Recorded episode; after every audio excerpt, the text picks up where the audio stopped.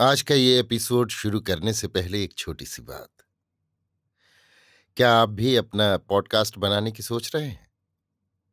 तो anchor try कीजिए। ये पॉडकास्ट बनाने का सबसे आसान तरीका है। नंबर एक, ये फ्री है। नंबर दो, इसमें कई सारे ऐसे टूल्स हैं जो आपको अपने फ़ोन और कंप्यूटर पर रिकॉर्ड और एडिट करने की फैसिलिटी देते हैं। नंबर तीन आप अपने पॉडकास्ट को डिस्ट्रीब्यूट भी कर सकते हैं, जिससे इसे स्पॉटिफाई और दूसरे प्लेटफॉर्म पर सुना जा सके। तो डाउनलोड कीजिए फ्री एंकर ऐप या विज़िट कीजिए एंकर डॉट एफ़ पर अपना पॉडकास्ट स्टार्ट करने के लिए। ये तो थी एक छोटी सी जानकारी, और अब शुरू करते हैं एपिसोड का सिलसिला। तो आज के एपिसोड में लीजिए सुनिए सूर्यकांत त्रिपाठी निराला के लिखे उपन्यास। निरूपमा का भाग दस, मेरी, यानी समीर गोस्वामी की आवाज़ में। रामपुर आते आते निरूपमा के दिल का क्या हाल था? वो काव्य का विषय है।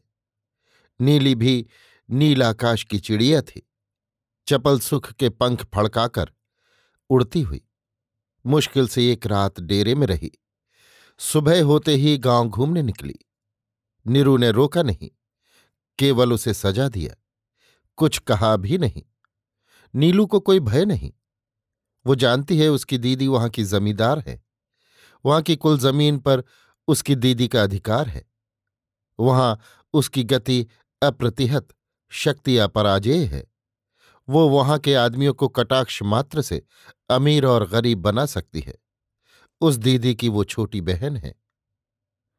लोगों में बड़प्पन का एक प्रभाव पड़ गया। रात को काफ़ी बातचीत हो चुकी थी। बड़े छोटे प्रायः सभी सुरेश बाबू के पास हाजिरी दे आए थे। कुछ से सुरेश ने हली के हल्ले आने के लिए कहा था। यद्यपि लोग अपने खेत नहीं बो पाए थे, फिर भी जमींदार का काम आगे होता है, सोचकर चुप रह गए थे। नीली जिस गली से निकलती है, सब उसे एक दृष्टि से देखते हैं। उसका पहनावा ऐसा है सबकी आँखों में ऐश्वर्य का भाव मुद्रित तो हो जाता है। लड़के लड़कियाँ उसकी उम्र के होने पर भी उससे बोलने का साहस नहीं करते। वो भी विशेषता की दृष्टि से उन्हें नहीं देखती। उसका लक्ष्य और है। सामने एक पंडित जी स्नान कर राम नाम जपते हुए आ रहे थे। नीली को उन पर श्रद्धा नहीं हुई। उनका मुख और मुद्रा देखकर, पर रामपुर के विषय में जानकारी प्राप्त करने के लिए उन्हें ही उसने पंडित समझा। यद्यपि उनके प्रति नहीं, फिर भी प्यार से भरे और प्रतिष्ठा से मज़े ललित और ओजस्वी कंठ से उसने पूछा, कुमार बाबू का कौन सा मकान है? कौन कुमार बाबू? वृद्ध ने एक धक्का खाकर जैसे पूछा, कृष्ण कुमार बाबू और कौन कुमार बाबू?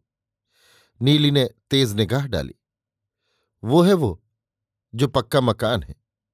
कहकर वृद्ध घृणा से मुँह फेर कर पूर्ववत श्रद्धापरायण हो राम नाम जपते हुए चले। कुछ याद कर लोटे से चार बूंद पानी मुँह में डाल लिया। नीली बिना हिचक के भीतर घुस गई और जूते समेत आँगन में जाकर खड़ी हुई। एक प्रौढ़, किंतु आँखों को तृप्ति देने वाली मूर्ति देखकर उसी तरह बिना रुकावट के पूछा, ये कुमार बाबू का मकान है? कुमार बाबू आपके कौन है? देवी को बालिका की हिंदी बड़ी भली मालूम दी। मुस्कुराती बढ़ती बालिका को देखती हुई बोली, कुमार मेरा बाप है। वे बंगला अच्छा जानती थी, पढ़ी लिखी भी थी। बालिका के पास आकर सर पर हाथ फेर कर पूछा, अब मालूम हुआ? नीली लजा गई। लजाकर भी ये दबने वाली नहीं। तुरंत उत्तर देना उसका पहले का स्वभाव है। बोली, नहीं, आपके लड़के हैं। आओ बैठो। बालिका को सस्नेह पलंग पर बैठाल कर कहा, तुम बड़ी अच्छी हिंदी बोलती हो। मैं स्कूल में हिंदी पढ़ती हूँ। कुमार बाबू कहाँ हैं? नीली कुछ हताश हो चली। वो तो वही है। तुम उसे नहीं ले आई? नीली फिर लजा गई। बोली, इधर एक महीने से मैंने उन्हें नहीं देखा। पहले हमारे सामने के होटल में रहते थे। होटल वाले ने उन्हें नहीं रहने दिया। कुमार अपना सब हाल लिख चुका था। होटल छोड़ने का। देवी सावित्री कुछ संकुचित हुई, पर डरी नहीं। नीली को जलपान कराने के लिए कुछ पकवान घर के बनाए, लेने के लिए गई। नीली बैठी हुई घर देखती रही। एक छोटी रकाबी में रखकर नीली को देते हुए कहा, थोड़ा जलपान कर लो। स्नेह के स्वर से नम्र होकर खाने की इच्छा न रहने पर भी सभ्यता की स्वाभाविक प्रेरणा से नीली ने रकाबी ले ली और निर्विकार चित्त से खाने लगी। देवी सावित्री गिलास में पानी ले आई। नीली का हाथ धुलाकर तौलिया पकड़े हुए पहुंचवाकर स्नेह से कहा, कुमार बाबू की तुम्हारी अच्छी जान पहचान है। तुम्हें खोजते हुए बड़ी मेहनत करनी पड़ी। नीली की सरलता उमड़ी कि कुमार बाबू के पेशे की बात कहे, पर एक अज्ञात दबाव से दब गई। बोली, हाँ, मेरे सामने रहते थे। मैं भी जानती हूँ। दीदी भी जानती हैं। जबान फिसल गई। सोचकर चुप हो गई। दीदी कौन? दीदी दीदी, और कौन? अब की संभल कर नीली ने उत्तर दिया। रामलोचन बाबू की लड़की। हाँ। नीली लजाकर बोली। माँ की दृष्टि में पुत्र का सांसारिक प्रसंग सूक्ष्मतम कारण रूप में रहने पर भी कार्य रूप से आ जाता है। कारण संसार के मार्ग में माँ आगे चली हुई होती है। जो प्रेम बीज रूप में रहकर भी नीली की समझ में आ गया था, वो नीली की ध्वनि से माँ के हृदय में भी स्पष्ट हो गया। कुमार उन्हीं का कुमार है, वे उसे और अनेक रूपों से जानती हैं। इस निश्चय को विशेष महत्व न देकर हंसकर उन्होंने बंगला में नीली से पूछा, तुम्हारा नाम? मुस्कुराकर नीली बोली, श्री नीलिमा देवी। बड़ा अच्छा नाम है, हम लोग नीलिमा के भीतर रहते हैं। नीली खुश हो गई। हंसकर देवी सावित्री ने पूछा, तुम्हारी दीदी नहीं आई? आई हैं. नहीं, हमारे यहाँ। तुम तो हमारी माँ हो। हमारा निमंत्रण उनसे कह देना। सम्मति की सूचना में जैसे नीली ने गर्दन हिलाई, इसी समय रामचंद्र बाहर से आया। माँ को देखकर बोला, हमारे खेत सुरेश बाबू जुतवा रहे हैं। हमारे खेत क्यों हैं? माँ ने कहा, हमने खरीदे हैं। उनके खेत हैं। उन्होंने ले लिए। इनका मुँह कुमार बाबू के मुँह से मिलता है।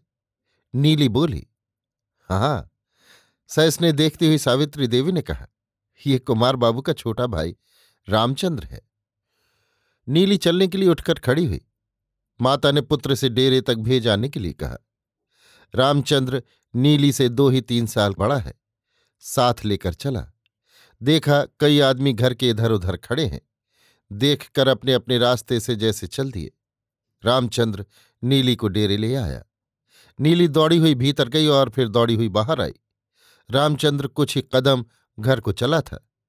ए रामचंद्र, यहाँ आओ। रामचंद्र नीली के पास आया। नीली ने भरे प्यार के गले से कहा, मेरे साथ आओ भीतर। रामचंद्र भीतर गया। निरूपमा को देखकर दोनों हाथ जोड़कर प्रणाम किया। नीरू निष्पलक हो गई। थोड़ी देर तक देखती रहकर उस अविकच मुख श्री में एक विकचपूर्ण पुष्ट मुख छवि प्रत्यक्ष कर स्नेह के ललित कंठ से पूछा, तुम्हारा नाम क्या है? विनीत स्वर से रामचंद्र ने कहा, जी मुझे रामचंद्र कहते हैं। मन से रामचंद्र ने समझ लिया, यही हमारे गाँव की मालकिन है। रामचंद्र कृपाल भजमन हरण भव भय दारुणम। निरूपमा हंसती आँख देखती हुई बोली, रामचंद्र हमारे राजा है, हमारे बड़े भाग हैं जो हमारे यहाँ आए हुए हैं। कुर्सी की ओर हाथ से इंगित करती हुई बोली, बैठिए। लजाया हुआ रामचंद्र बैठ गया। नीरू ने दासी से जलपान लाने के लिए कहा। नीरू की आँख नहीं हटती। मुख की मधुरता में अपार तृष्णा बुझ रही है। दासी के हाथ से तश्तरी लेकर बड़े प्यार से हाथ पर रखी और शौक करने के लिए कहा। बालक निसंकोच भाव से खाने लगा। गाँव वालों के असद हृदय अमानुषिक बर्ताव का प्रभाव बालक पर माँ से अधिक पड़ा था। जिन्हें वो भक्ति करता था, अपना समझता था, जिनके प्रति संसार के अन्य सभी लोगों से उसका अधिक आकर्षण था। जब वही संसार के सबसे बड़े शत्रुओं में बदल गए, तब बालक का एक कवा कर रह गया। मनुष्य मनुष्य के प्रति इतना बड़ा वैर कर सकता है? ये कभी उसकी कल्पना में न आया था। उसके लिए गाँव भर के द्वार बंद हैं। कोई उससे प्रीतपूर्वक नहीं बोलता। गाँव के कुओं में उसका पानी भरना बंद है। नाई धोबी कहार कोई अब उसकी प्रजा नहीं, उसका काम नहीं करते। उसके दाढ़ी मूछे नहीं, बाल हैं, शहर जाकर बनवाता है। छुट्टियों में केवल रास्ता और घर, केवल माँ का मुख देखने के लिए आता है। माँ की इच्छा रामपुर में रहने की नहीं, पर लाचारी है, और कहीं जगह नहीं। भाई प्रसिद्ध विद्वान है, पर कहीं किसी ने जगह नहीं दी। अब वो? बालक सोच भी नहीं सकता कि उसका भाई चमार का काम करता है, और इस कमाई से उसने रुपए भेजे हैं। केवल भाई के ओजस्वी शब्द, निर्जीव पत्र में भी आग के अक्षरों से लिखे हुए जैसे उसे धैर्य और शक्ति देते हैं। वो चुपचाप प्रहार सहता जा रहा है। उसकी माँ का स्नेह उसे शांत करता है। उसकी माँ जिसने कभी पानी नहीं भरा। दूर खेत के कुएँ से पानी लाती है। इस प्रकार सांसद में पड़े बालक को आज गाँव की सबसे बड़ी शक्ति से स्नेह मिला। खाता हुआ सोचने लगा, क्या ये मेरा बाग बेदखल कर सकती हैं? क्या इन्होंने मेरे खेत छीन लेने की सलाह दी होगी? मेरे खेत जुतवाने के लिए आई हैं। आप ही, आप एक दूसरे मन ने उत्तर दिया, नहीं ये सब सुरेश बाबू का चलाया चक्र है। ये ऐसा नहीं कर सकती।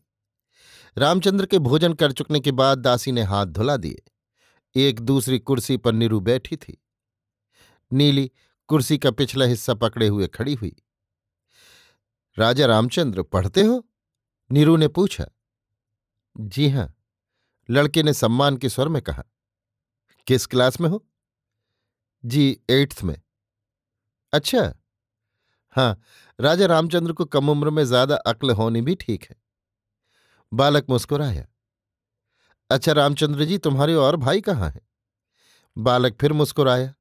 बोला, दादा लखनऊ में है। नाम? डॉक्टर कृष्ण कुमार। नीरू हँसी, उलट गया।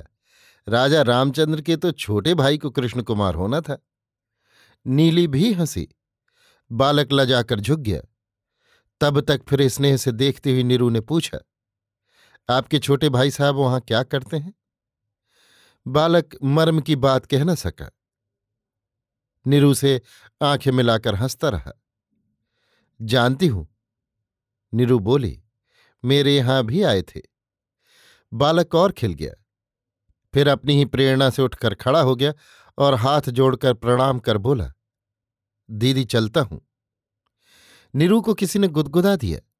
उठकर जल्दी से बढ़कर लड़के को पकड़कर एक अननुभूत स्पर्श सुख अनुभव करती हुई खींचकर बोली, अभी तो आप आए। बातचीत जम भी न पाई कि चलने लगे। बैठिए। बालक बैठ गया। हाँ तो आपके भाई साहब डॉक्टर कृष्ण कुमार क्या करते हैं? अब की गंभीर होकर पूछा। नीली रामचंद्र को देखकर मुस्कुराती रही। मैं नहीं जानता। कुछ रुखाई से सर झुकाए हुए बालक मुस्कुराता रहा। फिर प्रश्न हुआ, किस विषय के डॉक्टर हैं? होम्योपैथी के? अंग्रेज़ी के। लड़के ने उसी तरह मधुर स्वर से उत्तर दिया, अंग्रेज़ी के डॉक्टर जो चीर फाड़ करते हैं। नीरू प्रीत से देखती रही, चीर फाड़ वाले डीलिट होते हैं। कुछ तीव्र स्वर से लड़के ने कहा, नीरू को तीव्रता में माधुर्य मिला। तो आप इसी तरह की डीलिट होंगे, क्यों? स्वर में कुमार का ध्यान करती हुई बोली, अभी तो मुझे बहुत पढ़ना है। प्रसन्न होकर पूछा, आपका खर्च आपके भाई साहब देते हैं? अब लिखा है कि देंगे। अभी तक माँ चलाती थी। आप अपनी अम्मा को माँ कहते हैं? जी, कलकत्ते में हम लोग पैदा हुए थे। नीरू सोचती रही, फिर पूछा, तुम्हारी माँ बंगला समझती हैं? हाँ, वे पढ़ लिख भी लेती हैं। दीदी, नीली बोली, मैं भी वहाँ गई थी। मुझे हिंदुस्तानी मिठाई दी, बड़ी अच्छी बंगला बोलती हैं। मुझसे कहा, तुम अपनी दीदी को नहीं ले आई हो, उनसे मेरा निमंत्रण कहना। निरुपमा ने न जाने क्या सोचकर पलके मूंद ली। कुछ देर बाद पूछा, कितना खर्च लगता है? अभी तो केवल पंद्रह रुपए में चल जाता है। आपको बीस रुपए महीने के पहले सप्ताह में मिल जाया करेंगे, फिर बढ़ा दिया जाएगा।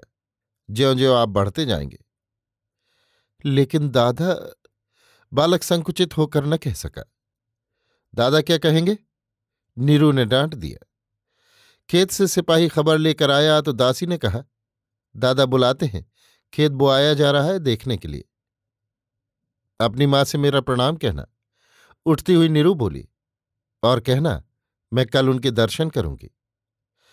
बालक चलता हुआ अपने खेत के बुआए जाने की बात सोचता रहा। अभी आप सुन रहे थे सूर्यकांत त्रिपाठी निराला के लिखे उपन्यास, निरूपमा का भाग दस, मेरी यानी समीर गोस्वामी की आवाज़ में।